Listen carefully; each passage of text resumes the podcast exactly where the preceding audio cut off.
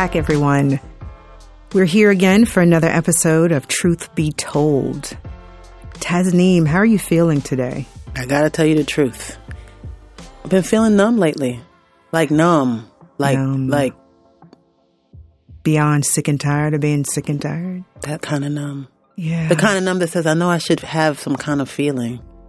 But I'm not sure if there's words to explain the feeling. what happens beyond the when you have felt so many feelings? That Yeah. is where the numbness starts. And it comes from there being so many bodies. The trauma mm-hmm. of witnessing, bearing witness to bodies Yeah. every time we turn around. It caught my attention, Andrea, when I was reading about Darnella Frazier, mm-hmm. 17 year old, unfortunately filmed, or fortunately, filmed the May murder of George Floyd that for some people set the world ablaze. For other people, they continue to fan the flames. But when people were asking her, wow, you know, she was just going to the store with her cousin. She sees what's happening. She sees the officer on George Floyd's neck and she takes her phone out which is a response of a lot of people now. We're going to document, we're going to video this. And so in an interview, people were asking her what she felt, and she said, I don't know what to feel. Yeah. Just even the sense of grief becomes inaccessible to us. It is a shock response. It's the flight or fight, right? Or mm-hmm. freeze. Or freeze. And so I think many of us are feeling that. I have a 14 year old who, for years when she was younger, when I'd say, Hey, let's watch a movie, she'd say, Mom, is this a slave movie? Because I can't do slave movies. Yeah. She was just numb. Yeah. It wasn't entertaining for her. It wasn't educational for her. It wasn't inspiring for her. It just felt like a weight of nothing. And do you think that that feeling of the weight of nothing is, is felt by so many of us right now after witnessing the dehumanization of black and brown bodies every day? I definitely think so. I have um, a letter that was written to an editor at a newspaper out of Southwest Minneapolis. Minneapolis has been in the news, of course, and he was talking about in his letter about noticing how many Black Lives Matter signs were out after the murder of George Floyd. And he writes, I realize this can't end with signs, so I support systemic change however I can. But I have to admit that it's heartening to see how many people care about my safety, about everyone's safety and it exposed me to how my past responses to these killings, my cynicism, my defense mechanisms, were all somewhat dehumanizing. After watching so many versions of myself die, how could this not affect me? I guess this is one way that white supremacy works. I think being forced to absorb so much death over the years has had a dehumanizing effect on me. Same as Eddie Glenn Mm-hmm. lives in East Harriet in, in southwest Minneapolis. And that line, after watching so many versions of myself die, and I think we think we're supposed to somehow access rage or grief or mourning. And in truth, for some of us, it leaves us frozen Just frozen and numb. and numb. It's like this psychological, in some ways, physical paralysis sets in. No, I don't want to watch another video. No, I don't want to go to a march. And then when you are, when you've committed your life and your family to still act, still respond, what do you do with that numbness? What do and, you and do how do you get beyond the numbness? And is it now just activism out of obligation? Could be. Maybe it's the activism that gets you out of the paralysis. Like, I still got to show up. Yeah. But I think also the mental toil of not dealing with the numbness. I think anyone who studies mental health knows that numbness is a sign of something It that is. you're not grappling with. Right. It's what the body does on its way to shutting down. At least the brain's trying to. It- it's trying to defend itself from something, and that's what the body, that's how the Mm-hmm. body does, right? It's trying to defend and protect itself from something, and it knows nothing else to do but Mm. shut down. So you get a 17 year old saying, "I don't know Can't do this anymore. what to feel." Yeah. I had an instinct to record it, but what what am I supposed to do with that? I'm I'm frozen. Yeah. Have you heard of responses to the numbness, almost in a scientific way that says this isn't lack of attention or even apathy. this is survival. Yeah. So the, maybe not in a necessarily scientific way, but I've been looking at a lot of uh, from the humanities perspective and the historic perspective of just communal dehumanization on a communal playing field and what that looked like over history and what how we are now back into that place and reliving past and present of this witnessing this communal execution of black and brown bodies, mm. this communal trauma that we all are bearing witness to, and what it is doing, um, and just this idea of ancestral mandates of destroying bodies that look like mine. Bodies on top of bodies on, on top, top, of bodies. bodies.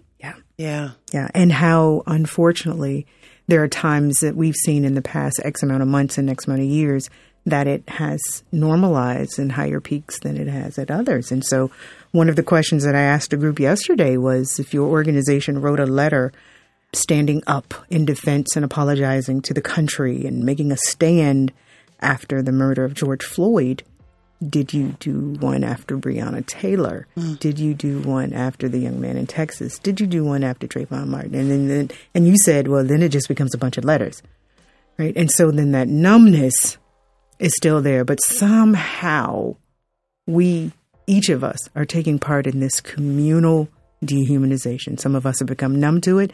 Some of us have just moved past it. And again, it's that past and present coexisting all at the same mm-hmm. time. Mm-hmm. Yeah, some of us are like, you know, in order to survive, I have to stick my head in this sand. This is, and that's I gotta still a way out. of normalizing it. It's still a way mm-hmm. of normalizing I have no more tears left. Yeah. I am done. And I understand, you know, I, I understand, you know, you and I speak with local activists and we've heard them talk and we know in our speak in our conversations of how we preserve ourselves in times like this when it's body on top of body on top of body on top of body.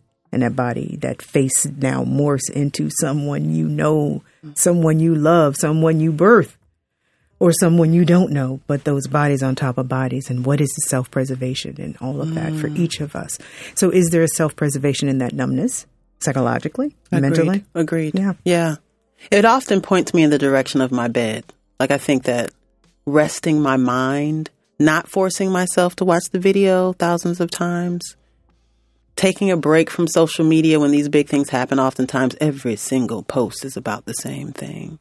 Knowing the weight and the sacrifice of peace of mind that I make every time I re engage in seeing the bodies on top of bodies on top of bodies.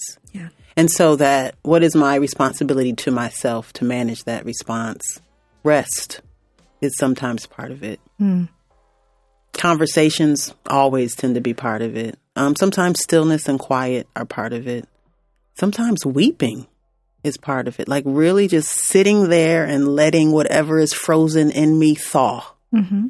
But if I'm constantly in motion, I'm not giving myself an opportunity to do that. There's a lot of guilt attached too, I think, Andre, with this idea of paralysis. There is, there is, because we always feel like we should be doing something. Yes. We should be doing something to combat supremacy, right? So we should always be in the act of noticing, always in the act of responding, always in the act of changing policy. That's mm-hmm. always you know, active. Always active. just active. Moving, yeah. movement. Mm-hmm and not thinking about what all that acting mm-hmm. and moving is. Mm-hmm. It steals from our humanity.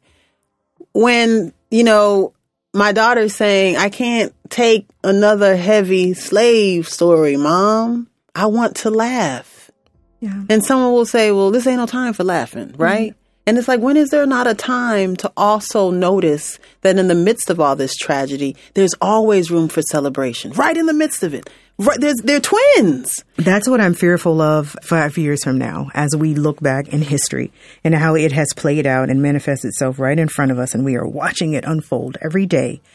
So when certain curricula was being developed, whether we're looking at late 60s, I'm not going to say the pedagogy of when black studies entered in mainstream, but if we think about how early black studies curricula entered into mainstream schools, it was always from an oppressive, mm. numb, torture of black and brown bodies in how we teach children about history. Nobody knows. And so we talk about excellence, but you're talking about passing on an entire legacy in hundreds of years to new generations of children. So the children and the students who will come after us after this time, what will we teach them? will we just teach them the trauma and the numbness? And then they will be 20 years from now, another 14 year old who says, Mom, Please. could it be another knee on a neck?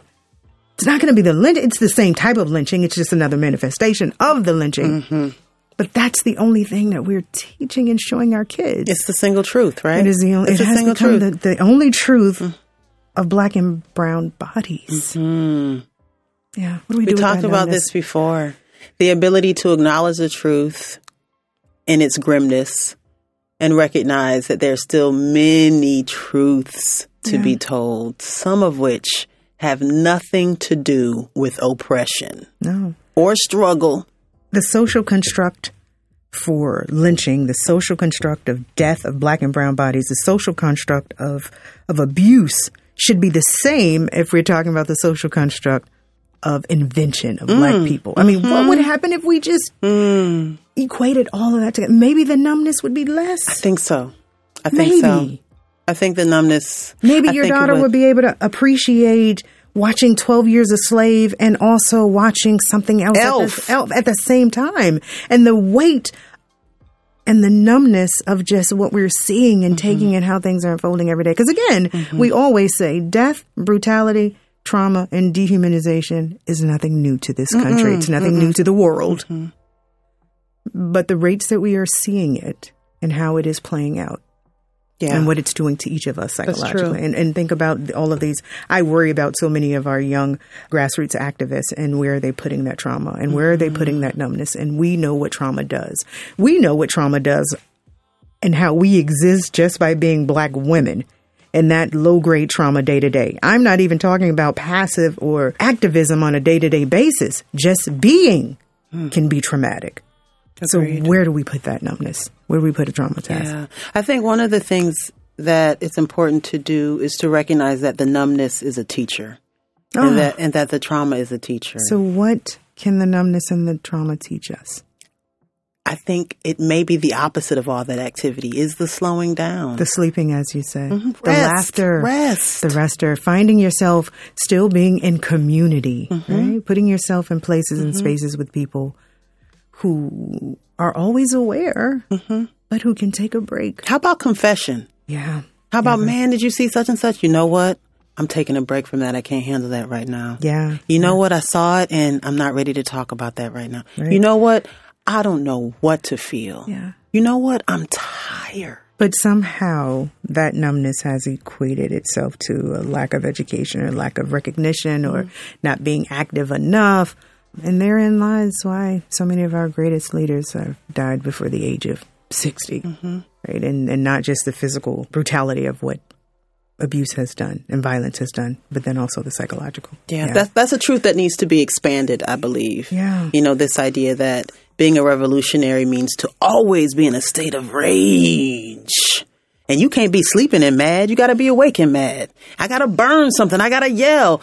I'm not saying that doesn't exist. I'm saying that sometimes that is there, and right underneath it is this amazing amount of fatigue where you really wish you could sit down and rest. Yeah. And if that enters into the conversation so that we have rage and we have rest, we have awareness and we have admissions of fatigue. We have numbness and we have quietness. Mm-hmm. Right? We have response and sometimes we have to walk away.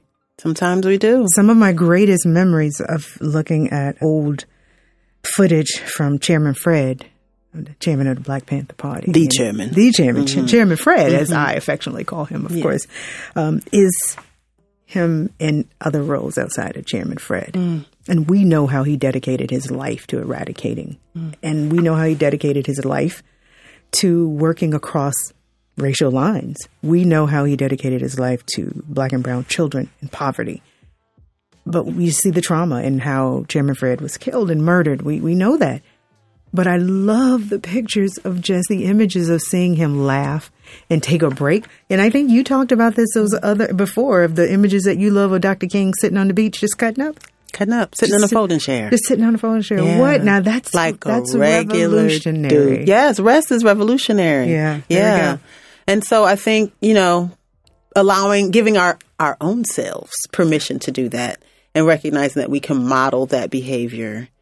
For me, it begins with confession, and then it's like, so what do I do with it? The numbness can take you out. You can become catatonic. It can lead to a whole bunch of other ailments where you feel checked out of life. And a whole other hobbies and behaviors that we now want to take on and fill ourselves with. Distraction. That become distraction and destructive Yeah. to our bodies and to our temples. And my remedy for all of that is always humor. I'm gonna, you go to rest, and I'm gonna always go to humor and comedy. Always. And you go to dancing. I do. I do. I, I, I dance. I will dance the numbness away. If there's a mirror, Andrea's dancing in front of it. Right now. I wish I could right now. Yeah. I maybe do. maybe we incorporate that to our lesson and to our language, which is like, you know, I'm getting this numbness out. Yeah. Maybe so. Getting it out. You're sitting, I'm getting the numbness now. I'm resting, I'm dancing, I'm getting the numbness now. Different for everybody, right? It is. Different for everybody. There's a, a man who's a president, his name is Jemar Tisby, president of The Witness, a black Christian collective and co-host of Pass the Mic podcast. Check him out. But he tweeted um, back in May, he said, I'm numb. The kind of numb that doesn't mean you can't feel anything, but that you feel all the things at once and don't know how to name it or what to do about it. That's the numbness we're talking about. What do I do with this? That's our question for everybody today. Mm-hmm. What are you doing with the numbness? What are you doing with the numbness? We'd love to hear from you all. We've talked about a lot of truth, some that need to be expanded, some that need to be thrown away. Sunset those. Whoosh. Yeah, but the numbness. A little bit solemn today, huh, Andrea? Yeah, it is. So Sometimes it be's that way. we said, you know, rest is revolutionary. So Mm-hmm. maybe you rest and maybe I dance. All right. So until next time. This is Truth Be Told.